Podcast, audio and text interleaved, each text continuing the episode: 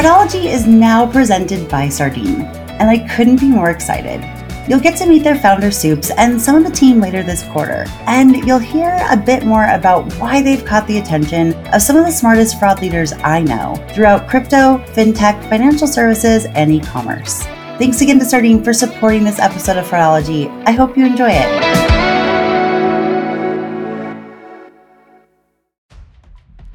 Welcome to this week's Tuesday episode of the Fraudology Podcast, where we dive into the science and study of online fraud from the perspective of an e commerce fraud fighter. I'm Karisse Hendrick. Over the last couple of months, I've tried to be really intentional about providing a handful of episodes for those of you who are looking for a new role within our industry. It's a very unique industry. It's niche, so there's definitely nuances and differences in our space, but I think that also because a lot of us think similarly, we go through a lot of the same stages when we are feeling like maybe we're not making an impact right now because we're in between roles or there was a layoff or you maybe weren't laid off, but other people in your company were. So you're feeling the burden of all the extra work with probably not any extra pay. I've been there. Or you're looking for upward mobility and maybe your current role doesn't provide that or so many other situations that are leading to, and I know I've said this before, but I've never seen or heard of or had so many people within this industry be looking for a job all at once. The good thing is there are several opportunities. There certainly are more opportunities than there were even five or 10 years ago in this space, and there continue to be more. And then while there are some companies that in the tech space that are unfortunately having layoffs, there are others that are growing. And so there's still opportunity, but it does mean that there's challenges because there's more competition than ever. And it can take a long, sometimes the hiring process can take a while. And so it can be discouraging. And I continue to hear from so many of you that say that those have been really helpful. And when a friend of mine reached out who has been wanting to share their story about the lowest time in their career and how it got so much better, I was like, okay, you know what? We can add at least one these. And I think that you guys are really going to appreciate that. This, it's although we've had a couple of amazing people talk about their career experiences and provide career advice and all of that, and I've provided some advice from the community of listeners to Fraudology, as well as some of my own in a couple of the Thursday solo episodes. I think this story is pretty unique. And throughout it, she'll also share a lot of practical tips that she found to be very helpful to stand out as well as to select the right company. So, my dear friend Jacqueline Hart is back on Fraudology. She was on one of the earliest episodes. I believe it was episode number 12 or 13. I know it was back in December of 2020, which feels like a lifetime ago to me. I'm sure it does to a lot of you too, for several reasons. But at the time, she was the senior director of trust and safety at Patreon and spoke passionately about how the company had grown so quickly during COVID and some of the things that her and her team needed to do to adjust to that growth and ensure that they were keeping their users and their company safe while that user numbers were just growing exponentially. And she talked a little bit about, you know, the history of her career as well. And so if you're curious, I, I recommend going back and listening to that episode. But today she's going to talk about what happened after we recorded that podcast. And you will know pretty soon in the interview why she hasn't been able to talk about this publicly until now, but she's such an awesome human that she reached out and said, Hey, I have a week in between my most recent job and this new job that kind of came out of the blue. She'll talk about that too and really speaks to the power of networking and you know leaving great first impressions or second or third impressions people within the industry. But she said, I'd really like to tell my story. And I was like, let's go. I love that about her. And I think she and I both agree. I mean, at least I can speak for myself that I feel like my experiences, which includes the times that I feel like I've failed, are they have value when I share them with others and other people can learn from them or at least, you know, relate to them and be like, oh, okay, I'm not the only one who's been through that or felt that way or or whatever it is. So just a tiny bit of a recap on Jacqueline's career history, more for context for our conversation and to understand kind of what led up to this time in her life that she really dives into and is very vulnerable. And I just, I'm really excited for you guys to hear it because I think that there will be a lot of people who appreciate it in different ways for different reasons. So, like me, Jacqueline started out on the payment side of risk. I've said it before, I think that people who come into the e commerce space, and I think this is probably applicable for any type of fraud prevention or any type of trust and safety or even in fintech. But when you come in from a different perspective, when you've worked for another entity within the payments ecosystem or whatever ecosystem you're within, whether that's banking or deposits or trust and safety or content or anything like that, you come in with just a different perspective than a lot of the other people. And that can have a lot of value. We also enjoy geeking out about payments and risk. So that's kind of fun too. But so she started at the very beginning of PayPal in 2003. And she'll mention that in this episode how most of her family thought that it was a scam when she first started. So it's, you know, she's often been at the ground floor of startups where her family members, especially she's from the Midwest in the US, and her family members are like, Are you sure that's a business?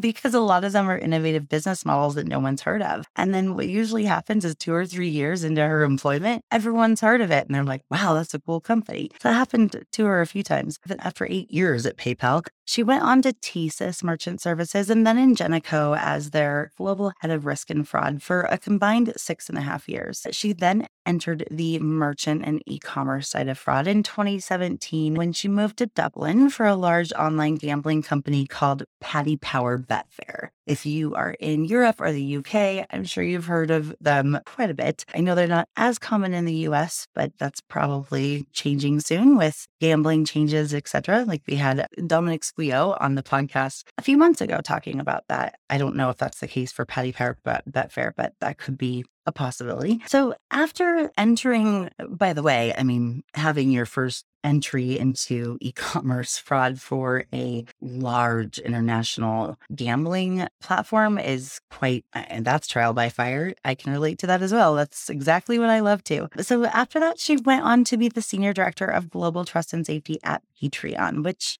if you haven't heard of it, it's a marketplace that allows online creators to create membership communities and monetize their fandom and like I said, it really grew during the pandemic. So I am sure you have heard of it. And I know it's been very helpful to people who enjoy creating content and who are artists to be able to live off of that art, which is just a great mission. And then she'll share, so she'll be sharing in this episode that how she has spent the last two years at Apple in product management for their trust and safety department for the App Store. But the path to that last role was not a straight line. And because we reported this while she was taking a break before her next role, which will be at another online behemoth, she wanted to share this story. And I just am appreciative, and I hope you are too. The story of how one of the lowest points in her career led to one once in a lifetime opportunity. And while we talk about those highs and lows, Jacqueline will also share great practical advice on selecting the role and the companies to put, apply for, how important the questions you ask as a candidate can be, and her advice for fraud fighters who may be feeling discouraged in their job searching journey. I have no doubt that you will enjoy this conversation with my friend and international fraud expert, Jacqueline Hart.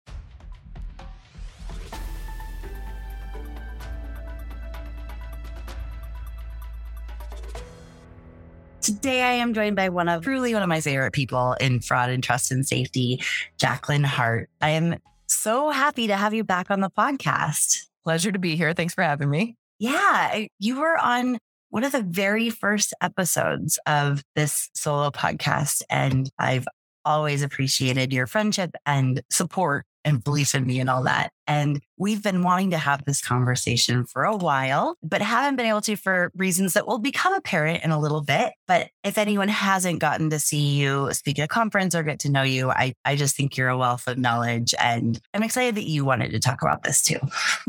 Same, but you're too kind to me, I should say. Uh, no, it's, I don't think so. But I mean, I told you the very first time I saw you speak at a Women in Trust event, this was years ago in San Francisco, I literally was like, oh, I need to be her friend and I hope I'm cool enough. I'm not even joking. That was what was in my head. So fate sealed. Yeah. On that day. right.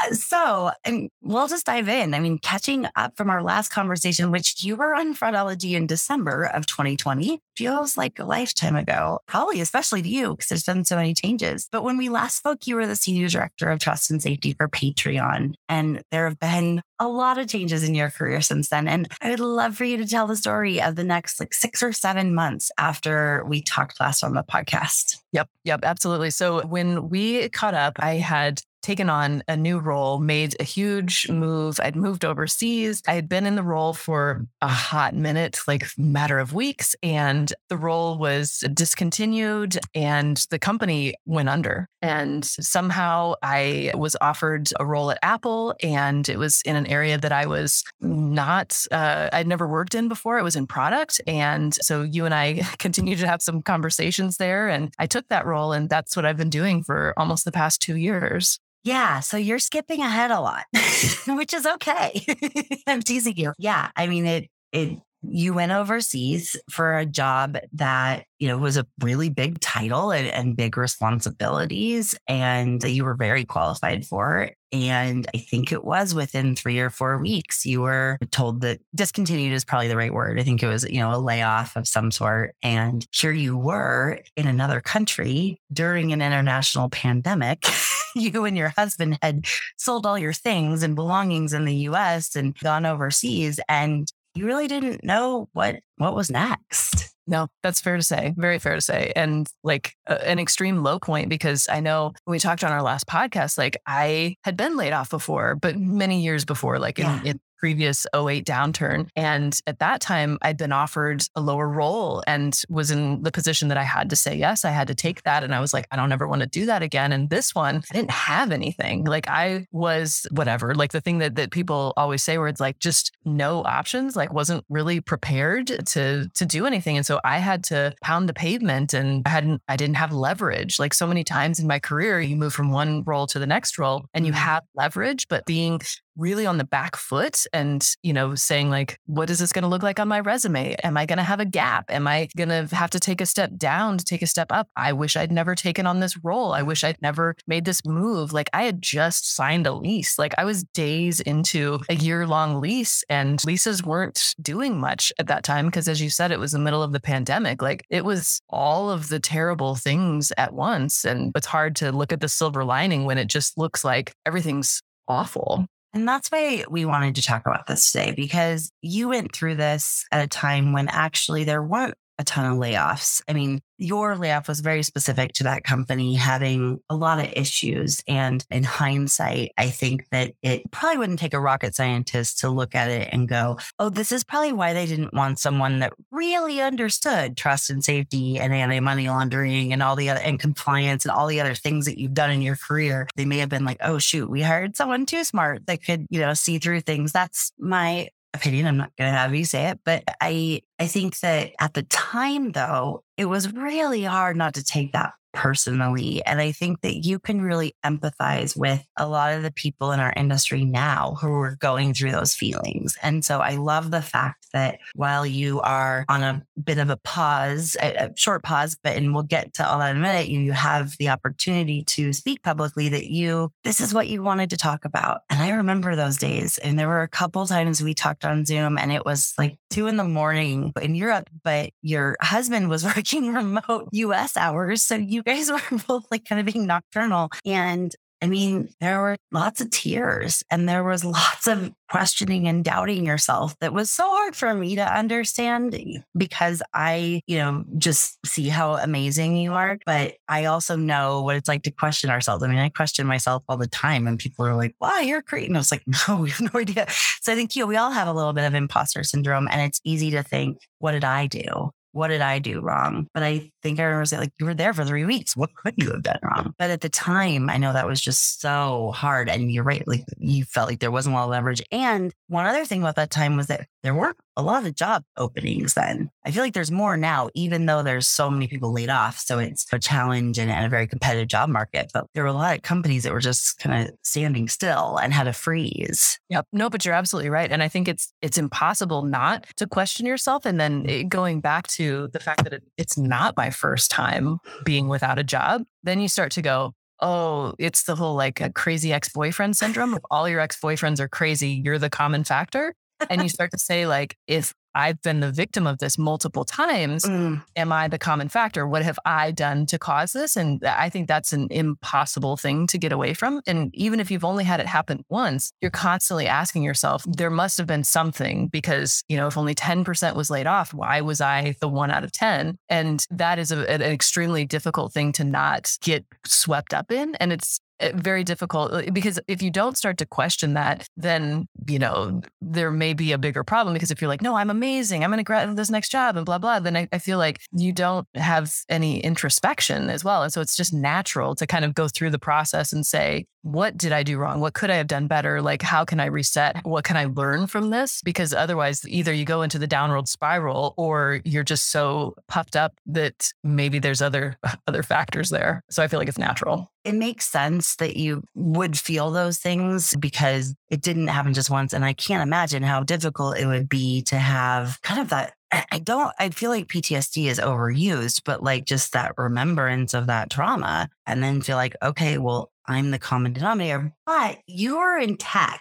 And the first layoff was in 2008, which we all know it was a huge recession. And the second one was during a pandemic. And like we said, there were some unique factors to that company that went defunct because of some issues. And so it wasn't you but it's so easy to I get it. I 100% get that. Yep. And that's the thing is like it's I do feel like it's part of the process to say, you know, like uh, also just to regroup and say so the next time what am I going to do different because, you know, like you said in tech you will have it next time. There is another job. There's so many up and coming companies, but also as you said like there's there, there were not as many jobs I would say at that time, but it's also at a certain level of job there's not as many. And so if you're looking for a director job and you want to be mm-hmm. excited about the company that you're working for, but it, it is a difficult process, even if you have a job to sift through all of the companies and like what are they selling or what are they mm-hmm. like sort of what's their mission statement and like what's a company that I'm going to be excited about their mission and want to stay at for a while. And so sifting through those and finding the job that's at the right level and especially like the smaller the company, the broader your remit and then, you know, are you dealing with more things than you can take on and it's just a lot to sift through when you have a job, but when you don't have a job, you're trying to make quick decisions, it's even worse. Yeah. And fraud and trust and safety is pretty niche still. And that makes it really challenging, especially the higher up you go, just like you said, right? To find any jobs and then to find the right job for you. Are your values aligned? Are, you know, your skill sets aligned? Is it going to help you grow and learn in a new thing? Because you and I are both very curious and avid learners. So, you know, we don't want to do the same thing, exact same thing we did before. That makes it even harder. And then for employers, it's also hard, right? To find the right people because it is niche and there are only so many, but I do feel like it's growing so much and there is more competition there, but than there used to be. But certainly, yeah, between hiring freezes and you being in a different country, which I know is also a challenge, you're like, ah, I just, it's a lot. And I remember knowing in my gut, like there wasn't any uncertainty at all that you were going to be fine. But I also knew that I, when I hit my low point, that's the hardest thing to, to know because you can't see the path forward because you're getting rejection emails or you can't find a good one or don't know how you're going to move back or just all the logistics, get out of your lease. I mean, it was, it was a lot. Well, and for how long is the next question? Because like, you know, I was like, sure, yes, I'll, I'll find another role. Uh, there will be something else for me, but six months, a year, like, how do you know how long it's going to take? And in 08, it was really bad. It wasn't, I know, this pandemic with the, the, the, plenty of jobs that are available, like, but nobody knew, I guess, in December uh, and late 2020 that that was going to be the case. But mm. being able to say, what am I going to do? Do I start my own company? Do I pound the pavement harder? Do I just take anything that's available? Is that's a lot of questions to kind of sort through. And you're right. It, you have to make it quickly too, because there's bank account balances and pressure and all of that. And a lot of us in this industry didn't want to be bored for long. I know for me, I have to feel like I'm making an impact or else I kind of get into a depression. But you are and were at the time highly respected in the trust and safety and fraud industry, especially in San Francisco and the Bay Area. And you had a lot of great connections and references, but it still wasn't super easy for you to find the next role, like you said. So what were some of the qualities you were looking for in your next job at the time, especially after, you know, your last experience? How are you pre-qualifying or researching if companies you applied for were to going to be a good fit?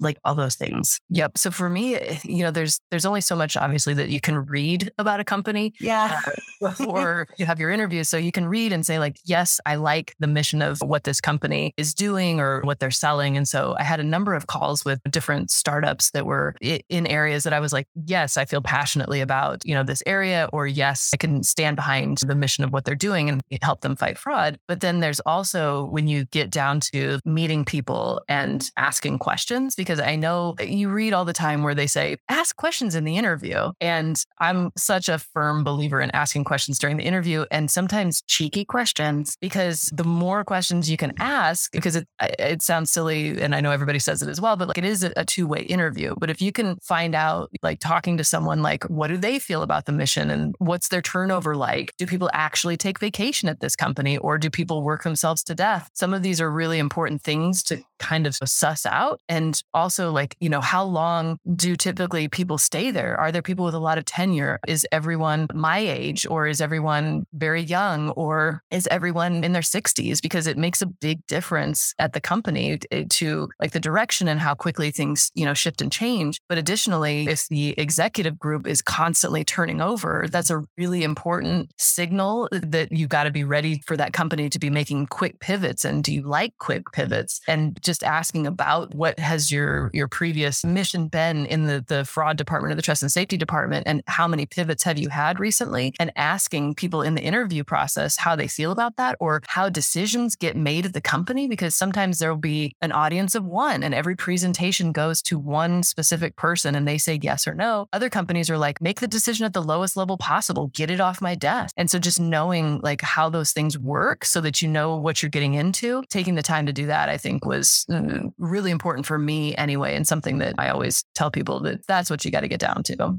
Well, and I think that it also shows, I mean, as someone who's hired before and you have too, like it shows that you're really thinking things through and you don't want this to be a short decision, you know, quick decision for a short amount of time. And you want to find the right fit for you, which ultimately will be the right fit for them. I think that that's, those are all really good things. I am very curious to know an example of a cheeky question, which I just, you know, because I think that the, you're right. Like sometimes bringing some humor into it or seeing if they have some humor is also important because, you know, we can work long days and work on some heavy stuff sometimes. And so we need to know that there's yes, you can get out of business, but you can have a little bit of humor too and all that. And, and, so to me, I feel like some of the the best cheeky questions to ask are getting down to that. What are the ways that people blow off steam? Or like what's the most creative way that your your teams blow off steam? Because yeah. you know, if somebody says something that sounds very, I don't know, like corporate yeah, like a very corporate or yes, sometimes we go out and have one beer and that's all, then you're like, oh, okay. Versus somebody else who's has something that you're like, wow, I can absolutely see myself there because that's really like a great, you know, way for teens to come together or if they say like i we've never done anything like that those are all very interesting yeah.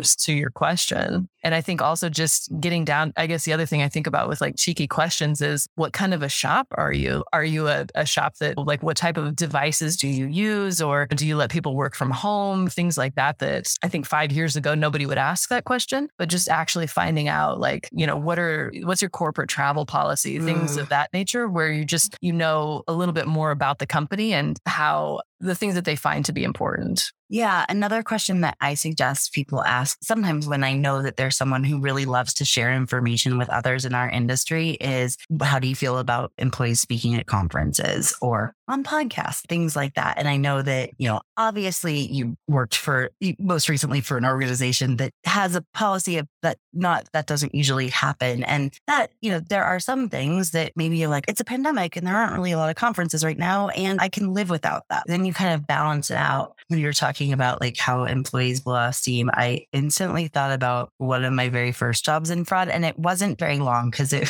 was an odd fit. And I got offered, you know, a position to start and run my own fraud department. So I was like, yeah, I'm going to go over there. But it was for an, a small, like very geeky online gaming company. And everyone had a Nerf gun and they all modified them to be like really strong. You know, so they took out the piece that makes them be a little bit weak.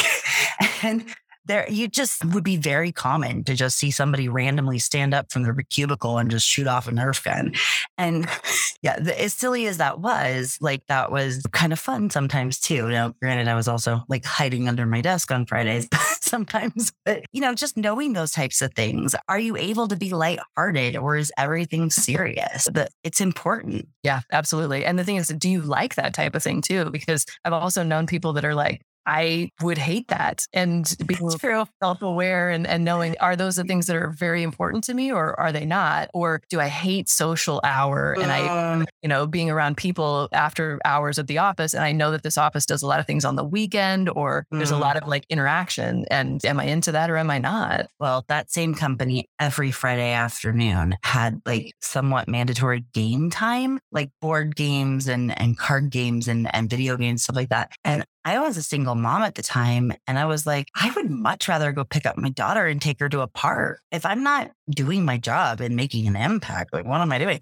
But there were other people who that was their favorite part of the week. And so, to your point, it's finding the right fit for you, which ultimately will find the right fit for them too. And I love all those questions because I do think that there are a lot of people that are like, I don't know what I should ask, but that is something that comes with experience and with being in different culture, company cultures, especially in technology, there is a range. Big time. I've been able to, been very lucky to go to so many different corporate offices and you can feel it in the air. And yeah, they all might have a ping pong table and a keg, but that doesn't mean that they're all like fun and and whatever. And there's that balance, right? But I think that especially in trust and safety and fraud, we are sometimes dealing with heavy things. So there should be like some kind of a balance and camaraderie. And having remote workers is a little bit more challenging for that, but there are some companies that are finding some really creative ways to still, you know, bond as teams and do all that. So I think that's all really important. Yep, I think you're right. And also when you have interviews with different people, I always try to ask different questions of each person and like have those questions ready based on mm-hmm. when you look at their LinkedIn. You know, obviously, like most people who are in front trust and safety like to do research yes. and like know a lot of things. And so you know who these people are a little bit, like by their online presence. And and so you can tailor the questions to them. And if there's cross functional partners, like finding out like mm. what are the kinks or like what are the things where things don't work well and like actually hearing about where things are are rough, then it can help you also say, oh, this this shop sounds like it works more functionally than the other one, or this one product and operations never talk to each other. And this one, they're best friends. You know, where would you be more successful? Mm. Yeah, sometimes I'll I would ask, and actually I do this in consulting as well when I'm talking across functional teams, like what what is your impression of the fraud team or the trust and safety team? What what do you think they need to do better? I have gotten some gold out of that that the fraud or trust and safety team didn't even think about or know. You know, whether they didn't ask or or maybe they did, but there was some contention between the departments and the leaders or whatever, you know, and also asking people that report up to the hiring manager, you know, their experiences as well, I think is really important and finding that that right fit. I didn't do that at the beginning of my career. I, I learned a lot of lessons. You know, you learn, sometimes you learn what you want by having what you don't want.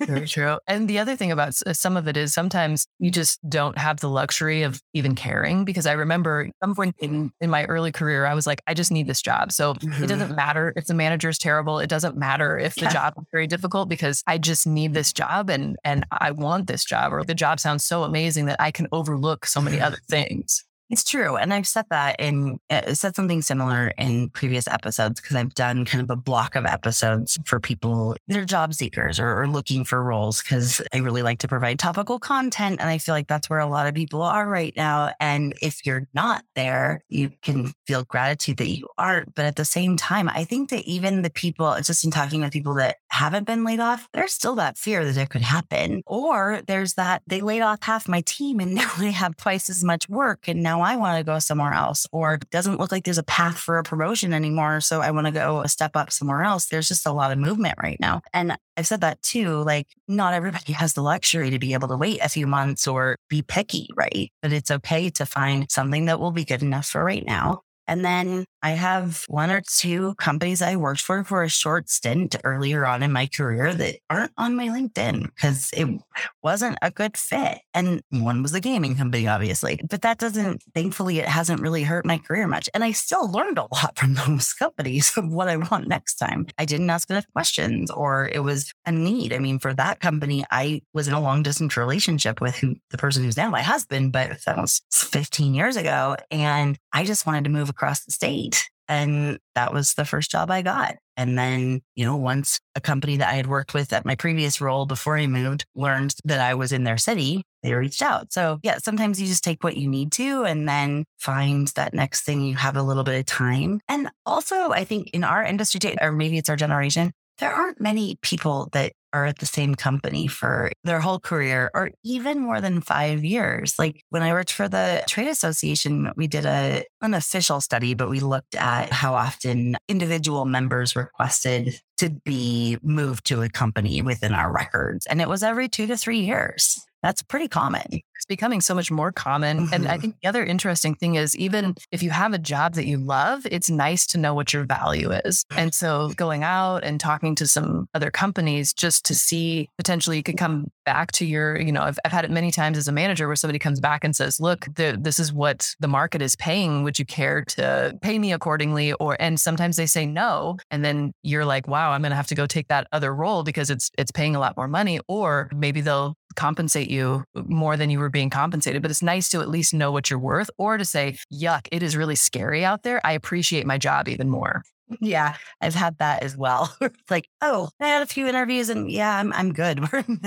and sometimes it reminds you like, okay, things aren't so bad. That's a really good point. And I mean, all of them are, of course, but I think that it's such a challenge for people in leadership in trust and safety and fraud to make sure that they're paying their people accordingly. Uh, Robert Capps and I had this conversation several weeks ago because it came up in one of the merchant collaboration calls I run is, hey, we have, I'm trying so hard to get my HR to pay my analyst more, especially because our biggest competitor is in the same town and they pay a lot more. And so basically, I'm just becoming a training ground for analysts and they use the same system and everything else. So, like, I'm just becoming a training ground for them and I'm doing everything I can. And because there aren't salary benchmarks geographically for our fairly new emerging industry, that can be a challenge too. But that is one way to know what the market is, is to apply at other places. And like do recommend wanting, and I, I, know you weren't saying this, but like if you go to your boss or your manager and say, Hey, I was offered X, you got to be prepared to take that job.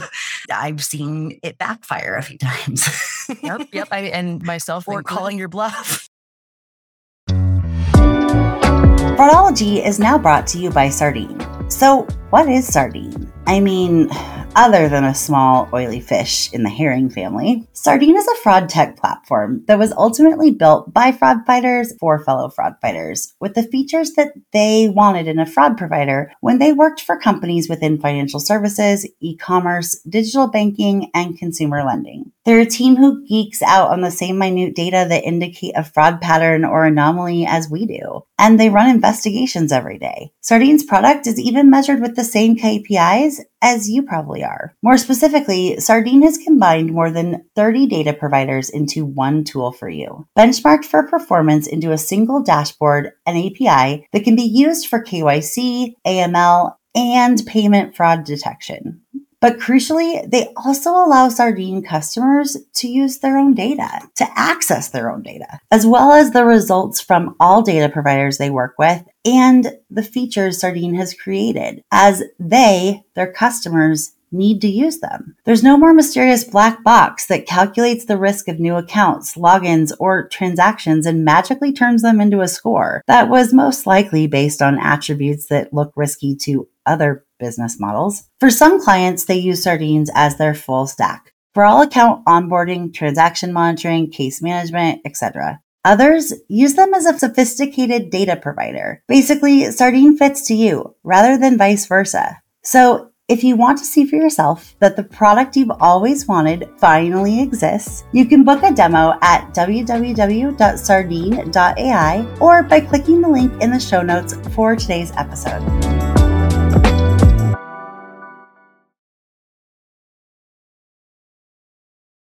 Totally, totally. Because mm. I think I can't remember if we talked about this the last time, but you know, when I was at PayPal, mm. I had interviewed for another role, and I remember coming to my boss and saying, "Hey, I got this other offer. Would you care to make a counter offer?" And my boss said, nope, you're well compensated. And I was like, wow, I'm going to have to go take this new role. And it's one of the best things I ever did was actually going and leaving my company and trying something new and realizing I had a lot of knowledge. Otherwise, I could still be there today. Yeah. I'm a big proponent, and I know not everyone would agree with it, but I think in this industry, when you stay at one company too long, unless the company has multiple business models and you're moving around and you're maybe you're in product and then you're in operations and then you're, I think it's important to move around. Otherwise, your knowledge becomes stale and it, and it isn't applicable. And I do know that there are some people who are in that position now. And a lot of it had to do with geography, right? There weren't remote jobs for a long time. So the company they worked for, the bank they worked for was the only one in town or one of the only ones, and it was the best one. So they stayed. But now they're like, oh, I just have this one set of skills and I know how it works there, but I don't know how to apply it anywhere else. And it's really challenging. So I'm a proponent of kind of, I guess it's the Sheryl Sandberg theory because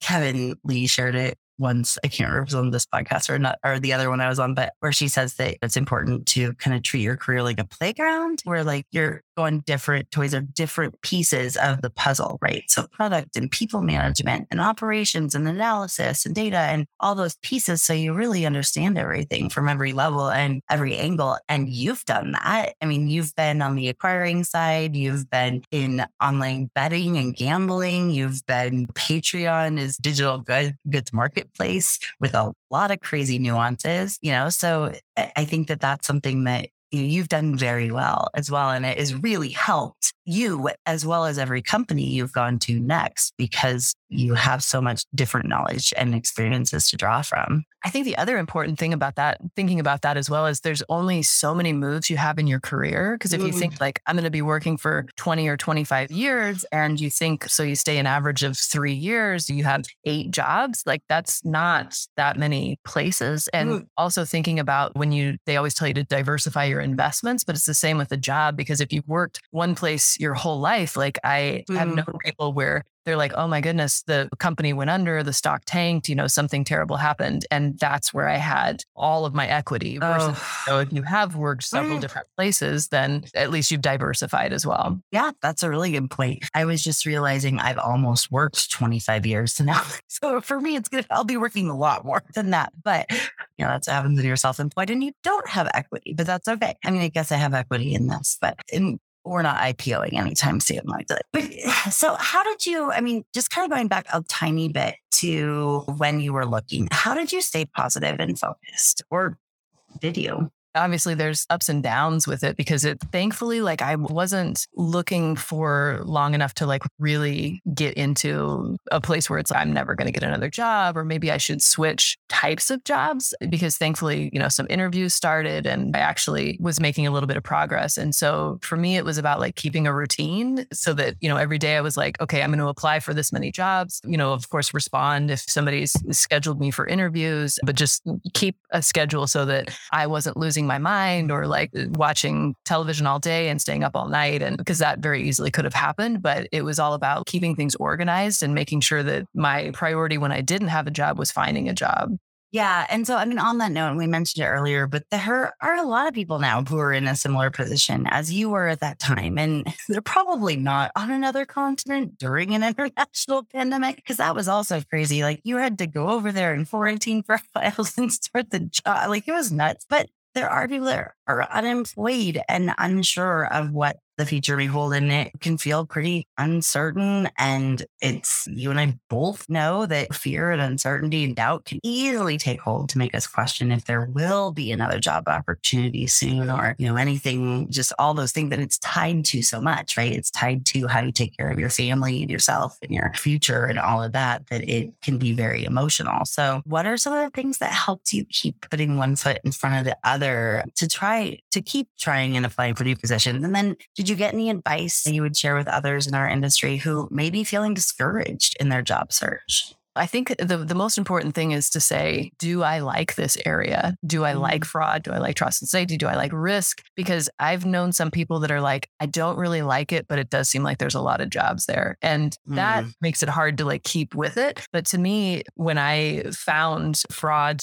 so many years ago, I was like, this is something I love. Like it's exciting. It changes every day. I want to keep with this. I want to keep, you know, doing jobs in this field. And so to me, going back to the thing that you were saying about like trying different areas, because I just knew that I wanted to be somewhere in risk. And so whether I worked for a vendor, a payment service provider, a bank, a merchant, to me, I just, I knew that the common thread was I wanted to be fighting bad guys and I wanted to, you know, making things safer for customers, for, I guess, people in our lives. But I think about too that thinking about like the way to stay positive also is I remember many, many years ago, somebody saying, like, oh, it's too bad that you picked this as your career because machines are going to do your job pretty soon. and like it's that has been a constant that I've been waiting every year. Okay, machines are going to take over my job this year, you know, and it's always like, no, there's more and more need for actual humans to be the ones building systems and putting things in place. And there's constantly more bad actors and there's constant need for people in different roles at different companies. Because I think it was my grandmother after I was in it for a few years and she was like, Yeah, I think this fraud thing is really taking off. And she was,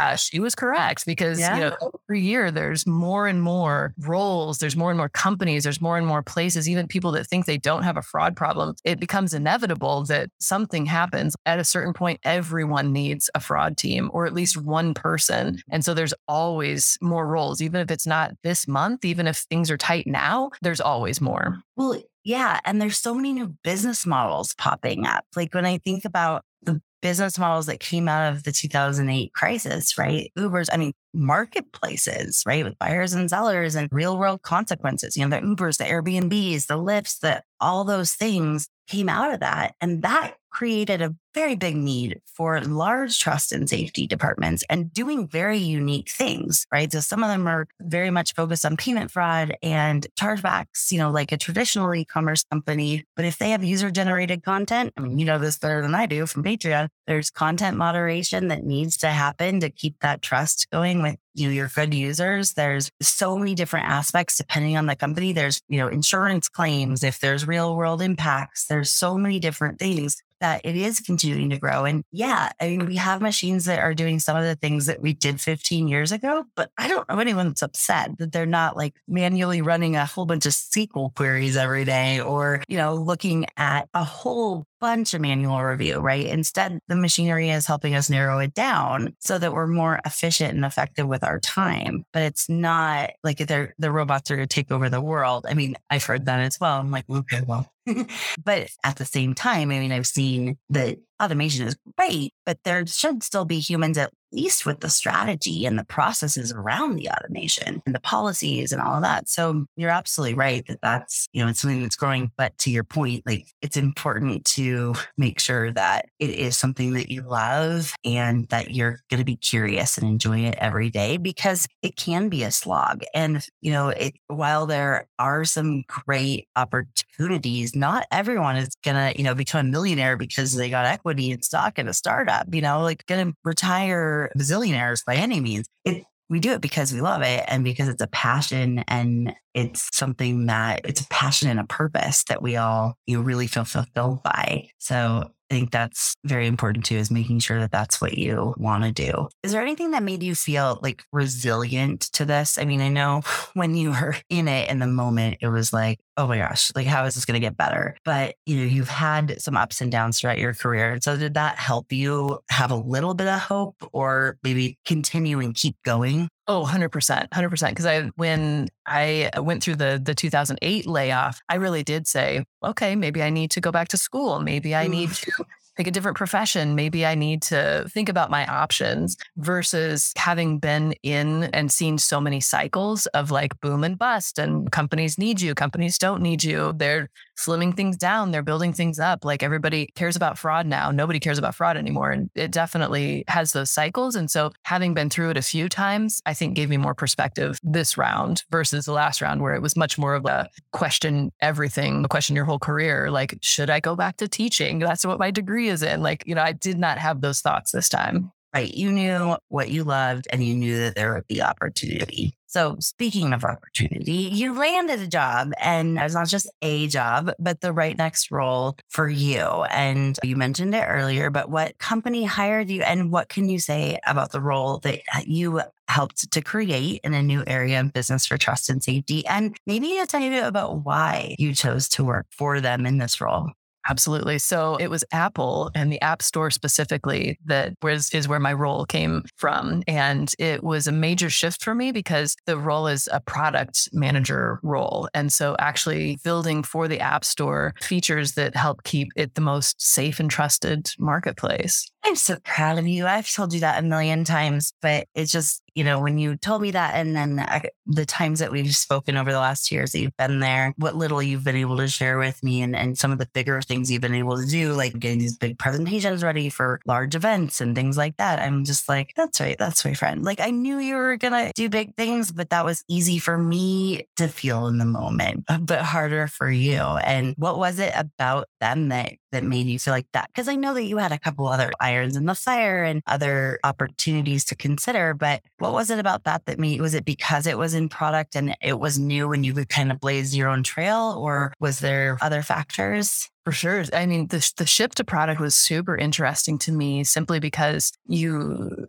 have control of the roadmap in a lot of ways. And it's a different way of impacting things versus historically, I've always been in operations, mm. which I always felt like was the most impactful thing. But you're doing a lot of influencing and quiet influencing. And, you know, you don't have a team of engineers uh, to work with when you're in operations, but in, in product, you are coming up with lots of ideas and, and ways to fix problems that people in operations are seeing. And so I thought, what an interesting additional layer of things or like an additional point point of view to to consider as it comes to risk and trust and safety and whatnot. But then also considering it was Apple, I was like, there's no job that I've ever had that would have that kind of reach because yeah. I've worked a lot of places where people are like, oh, I'm so sorry, you must have fallen for a scam because you started working at PayPal, people couldn't remember the name because it was the early 2000s. Yeah, you started early. Yeah. Yeah. And so people were like, oh, I hope you're going to get a paycheck. I hope they're paying you in advance. And it was the same thing with Patreon, where people were like, who, what? Yeah. During the pandemic, people know the name. But at the time, it was only my nephews. All the adults were like, oh, she fell for another scam. I got to visit you in that office several times, and I tell you, it is not a scam. It was a really nice office. Hard to convince people, though. Anybody yeah. who was over 35 was like, no, oh, true. No. Well, yeah. I mean, you're talking to somebody who worked for a rental, a handbag and accessory rental company in the in 2008 and nine. Like, people like, who would rent a Chanel handbag, especially during an economic crisis? I'm like, oh, you have no idea.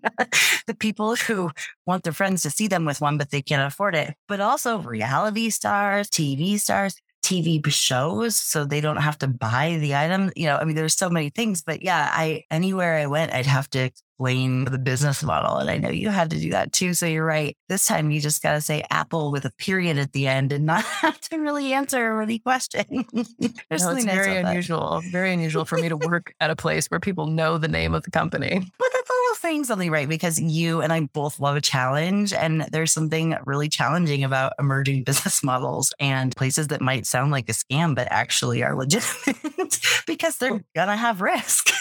that that was one of the things that when when I was talking to Apple and I was like, I don't know, I don't think I'm the right person for this job because usually people only call me when things are bad. Mm. Like I usually mm. put out fires. I'm usually the one that you call because everything is the house is on fire. Yeah you know, it's Apple's not on fire. And so I was like, I'm not used to getting attention from somebody who doesn't have a problem. Like actually build things for the future was very unusual for me. And that mm. was also very interesting. Yeah. I've come to fall in love with product in some aspects as well from a consulting perspective. I've been working on a, a product with a with a provider on return fraud claims. And that's been really fun for me to think about it in a totally different way, right? Instead of putting out the fire, how can we like proactively control it? From a technology perspective. And I agree, it's something that is fun and it's another layer or feather in your cap, as they say, right? That you can really do that. So I'm asking this question on purpose, and I know you know why. When you were making the decision to take that role with Apple, did you think that you were qualified for it when you were hired? No, no, 100% I did not. And I remember having a conversation with you specifically and saying, I don't know why they're interested in me for this role. I'm not qualified. I don't have product experience. Yes, I've been in fraud. Yes, I've been in trust and safety. Yes, I've done a lot of things over my years, but this is a very serious role with a very serious company. What if I crash and burn? And I believe that you said to me, like, there's a lot of smart people that have interviewed you for this role. Like, are you are you better than these people? Are you smarter than those people? You're gonna tell these people like I'm not qualified and not take this role. And then you also gave me some very sage advice by saying, what's the worst that's going to happen? I'm sure that with all your knowledge, they'll find another place for you. If you really crash and burn in this role, yeah. there's other things that you could do for this company. And that was that was such wise, wise advice. it's so much easier to give advice when you're outside of the panic. So I can say that. Yeah, I didn't totally remember saying that afterwards, but you reminded me of that a few months later. You're, I think you said something like, I've heard you in my head a few times where you're like, are you calling the people that interviewed you stupid? but I think it was I know that you and I think so much similarly. And so I just knew I kind of had to be blunt about it and very common sense and logical. And, you know, I get it. I mean, we all are like, mm, I don't know. And in fairness to you, like the title wasn't in trust and safety. So it was like, wait a second, you know, what is this? And they're kind of known for being vague before you sign all the paperwork to become an employee. So I knew that as well from knowing people there. So I had that benefit too of they know what they're looking for more than you know what they're looking for. So, you know, that was kind of more what I meant.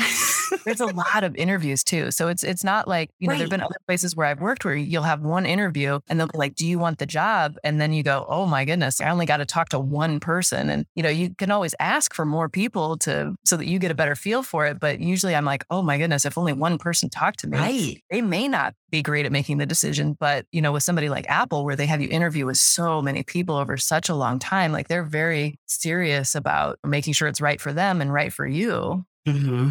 Yeah, a lot of those top tier technology companies are like that. I mean, sometimes it's just panels of people, and you're like, oh my gosh. But yeah, I mean, and I, like I've said so many times, I think it's easier to see the brilliance in what makes someone special and really good for things when you're not that person. You don't have those thoughts in your head. So I had that benefit. But I think that's important for people to hear because not not the fact that I gave good advice. I was just as surprised as anyone else that you, that you thought I was smart and that you took it. But I think a lot of us, and it's especially women, but it's not just us who often will limit ourselves. I mean, there's studies behind it, right? And so I think it's really good to, you know, hear you say that, right? I didn't think I could do it. But, you know, I mean, I had a friend who basically dared me to. So, I mean, like, what do I have to lose? Right. And so during your time at Apple, I mean, you were there for, you know, almost two years and got to work and lead, like we said, on some really cool projects. And I don't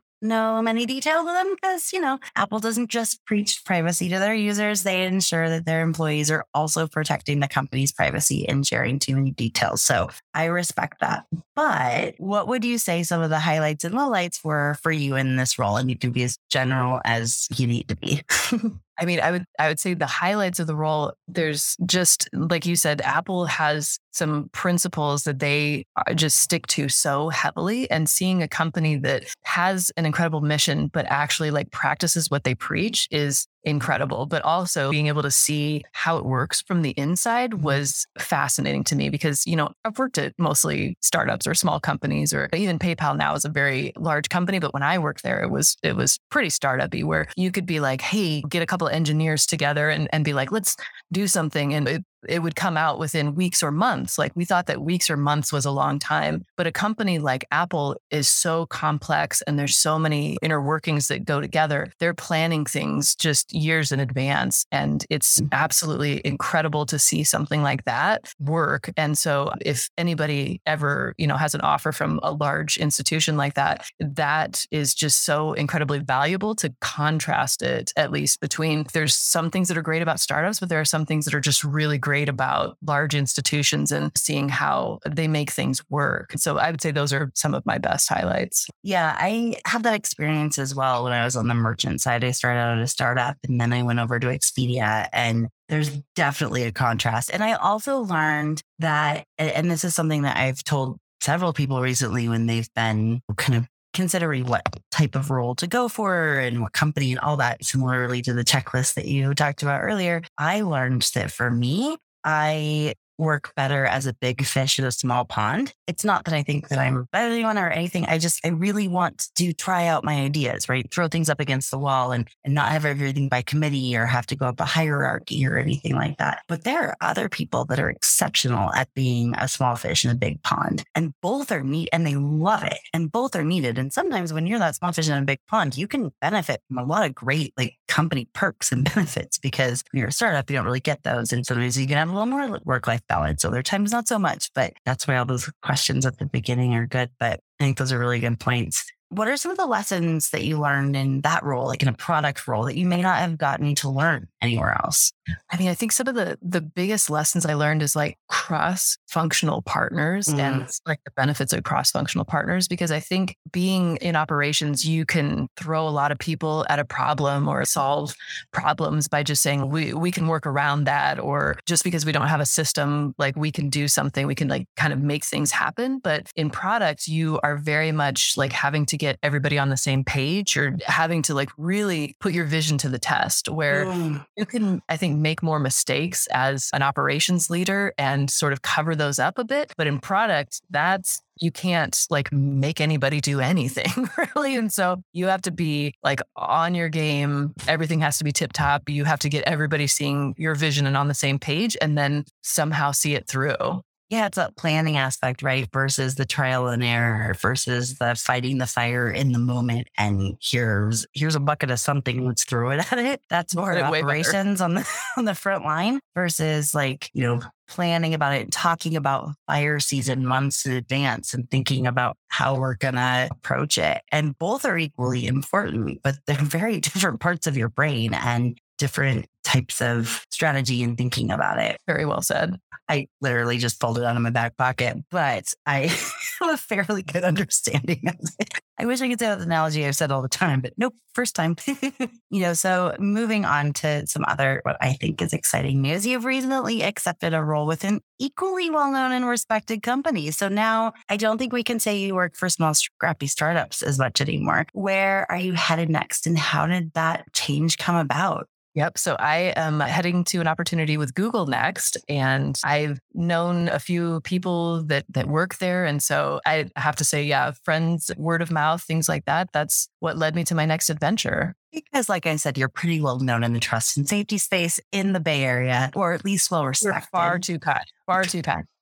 Well, and I mean, not that I live in the Bay Area, but I certainly feel like everybody I know knows you thinks the world of you. So maybe that's biased, but true from my perspective. But I mean, that was the case, right? I mean, I often say this in relation to vendor behavior, but this is a small industry with long memories. And I've seen it work out a lot for people who are really good in this space that whether you've worked with them or you've met them at roundtables or conferences or meetups or whatever, an opportunity comes up, they're like, oh, yeah, I remember hearing Jacqueline speak at this thing one time or whatever. And huh, see if she's, you know, because it's not like you were actively looking. I mean, you really shocked me a couple weeks ago when you're like, I'm not an Apple anymore. Wait, what? What happened? I didn't see any headlines about Apple doing layoffs. What is going on? That was my first thought because that's usually when I get a text message or a message about that, it's usually the case. But I also wasn't surprised and I'm excited for you. And I'm hopeful that you'll be able to come back to the podcast when you are in full time employment as well but this is a great little brief interlude where we could take advantage of it, where you're kind of a free agent for a little bit. But as we're wrapping up, you and I both share a passion for the job and for fraud fighting and all of that, but also like compassion for the people in our industry. And in some ways, like a big sister taking care of the, the younger ones. Because, you know, this industry hasn't been around that long. So we can call ourselves veterans in our midlives. But what do you hope that other and payments people learn from your experience? And what advice do you have for them or for those that are experiencing the fear and doubt around what's next? Yep. So I've thought about this a bunch and I feel like the the common factor for me is like being okay with failure. And I know you don't like that word failure, but that's well, you. you wanted to call that time your failure. And I was like, I don't think you failed. I don't think you did anything wrong. But failure is obviously, I mean, I certainly look back at my life and I see some big areas of failure. But for that specific situation, you know, where you moved across the world for a position that you asked all the right questions and you did all the right things, and then they had their own issues and let you go within like three or four weeks. Like to that, to me, I didn't think that was a failure. That was where our our text being, disagreement came from. But failure in general can happen.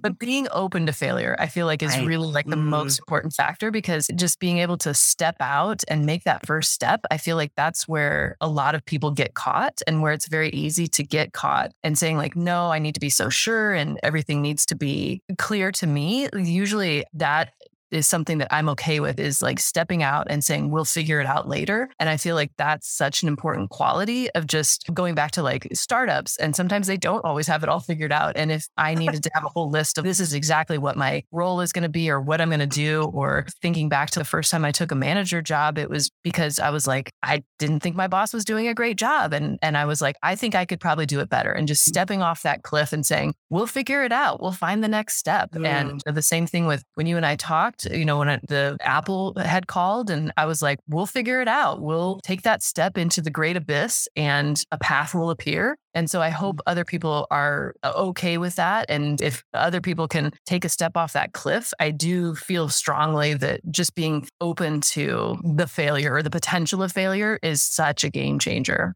You're so right. And something that I kind of this aha moment I had when I was faced with do I start my own company? Do I not? like without a secure paycheck and all of that. And there were other factors in my life with my health and burnout and all that where I really couldn't work a full time job at that point. So didn't have a choice. And I had a really good opportunity to have a part-time consistent paycheck, you know, paycheck for a while to get it off the ground and all that. But something that I realized in that time when I was thinking about it was how difficult it is for those of us who have been in risk. And our whole job is to look for risks for our company, for ourselves, and for everything. It makes you risk adverse in your own life. And so I think that that's really good advice because a lot of us are terrified of, well, what if it doesn't work? What if it's not perfect? Well, what's the worst that can happen? You know, I mean, you will come out of it with either what you want or what you don't want. And you will have, you know, a few paychecks and you'll start again. And I mean, I'm not saying that that would be good to happen over and over and over again. And that's probably when you have to be like common denominator. But once in a while, it happens. I mean, it's happened to me. It's happened to you where like everything looked great and sounded great. Oh my gosh. I had one the other role that isn't on my LinkedIn or my resume, it was a total bait and switch. I mean, the things that I was told I would be doing and that the company was ready for and all of that, that was not the case. And I had, I was determined to make it work. It was like I was a square peg trying to fit into a round hole. And fortunately, a very good friend of mine who's no longer with us, but he was, you know, in the industry and he knew them and he was like, Karisse, you need to stop trying to make it work. I'm like, no, no, no, I can make it. He's like, no, no, it's not going to work. They're not the team. This is not the company. This is not what you thought. And you need to stop. And that was hard, but it was important. And I bounced back. And sometimes what I like to do is what I used to call thinking backwards, where when I'm scared about what could happen in the future, I think about the hard stuff I've gotten through in the past. And I think that's kind of what you were talking about too. Like, you know, okay, I was laid off before and then I got a better job and then a better job and then a better job. And same thing for me too. I mean, it is never far from my mind that 17 years ago, I was a single mom making $11 an hour and a college dropout at that. So if I overcame that, you know, like I can figure it out. There's an author who the title of her book is actually Everything is Figure Outable.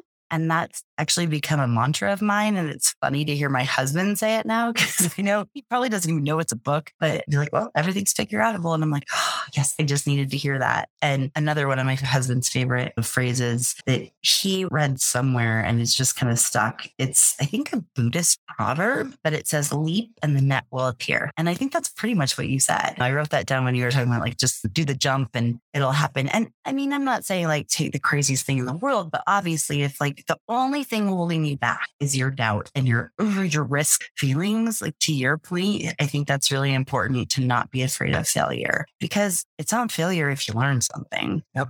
But I also think uh, one other thing I heard a very smart person say that you should take a long time to hire and be quick to not catch a falling knife because so many people feel like they've invested so much time. And so you have to keep investing and maybe it'll get better, or maybe the company will do all the things that they said in the interviews. it's bad. Like you need to make the call and not invest more time because you're just throwing good time after bad time. And so take a long time to get to know, or as long mm. as you need to get to know who you are hopping into business with to be your future employer. But if it's not working out, don't feel like you know, if it is a mm-hmm. bad environment or if it's something that like fundamentally it's not what I thought it was, it's so much easier to, to cut your losses and move on than keep investing in it and say, oh, I gave it five years. Like, yeah, don't keep throwing good time after bad. I, yeah. finite commodity. You and I have talked about oh. time is a very limited resource. And again, you only have so many jumps mm-hmm. in your career that if you're going to keep investing more time in something, make sure it's something worthwhile that you're getting something mm-hmm. good out mm-hmm. of. Yeah, 100%. And and you know you're learning new skills and you're feeling challenged because the majority of people in front now there are definitely some amazing analysts that will be analysts for most of their lives and i god we need them. Like god bless them. We need them. But there's a lot of us who get bored easily so we need a continual challenge. And so i think yeah continuing up that ladder and knowing what that next right step is and maybe asking some of your peers hey do you think i'd be good at this or what do you think what i'm good at that was a challenge on the first f retreat from the speaker, Heather Monahan. And one of the fraud fighters works for a very well known company who attended it. She did that exercise and she went out and asked some of her friends and family to like anonymously give her feedback. And she had been in the same role for seven years at that point and done amazing. And she put herself out there and kind of took a risk talking with her boss and saying, Hey, I'd like to do more. And I know there's not really another job right now, but just so you know, I'm, I'm ready. And when a new position was created for a new set of problems, she got the role and within a year. And because she was able to see herself through other people's eyes, because sometimes we can't see it ourselves. I think that's so important. Well, you know that we could talk forever because, truth be told, we've actually been on Zoom for four hours. Uh, we've just only recorded the last hour ish, but I just really appreciate you taking time out of your your little bit of a break in between big exciting roles to share some of your experiences and be vulnerable and honest. And I have no doubt that people will find this very helpful. And I think that a lot of the things you said are, are both actionable as well as things to be introspective about. Well, thank you again for having me. It's always an honor. Oh, well, thank you for your time and your expertise and, and your friendship. Likewise.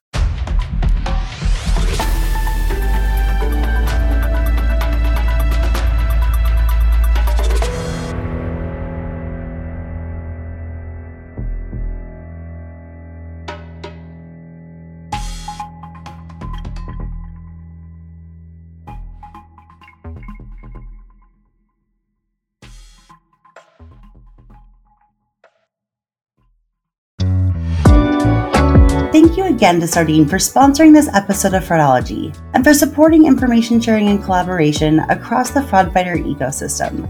You can learn more about the team and their mission at Sardine via the link in today's episode description.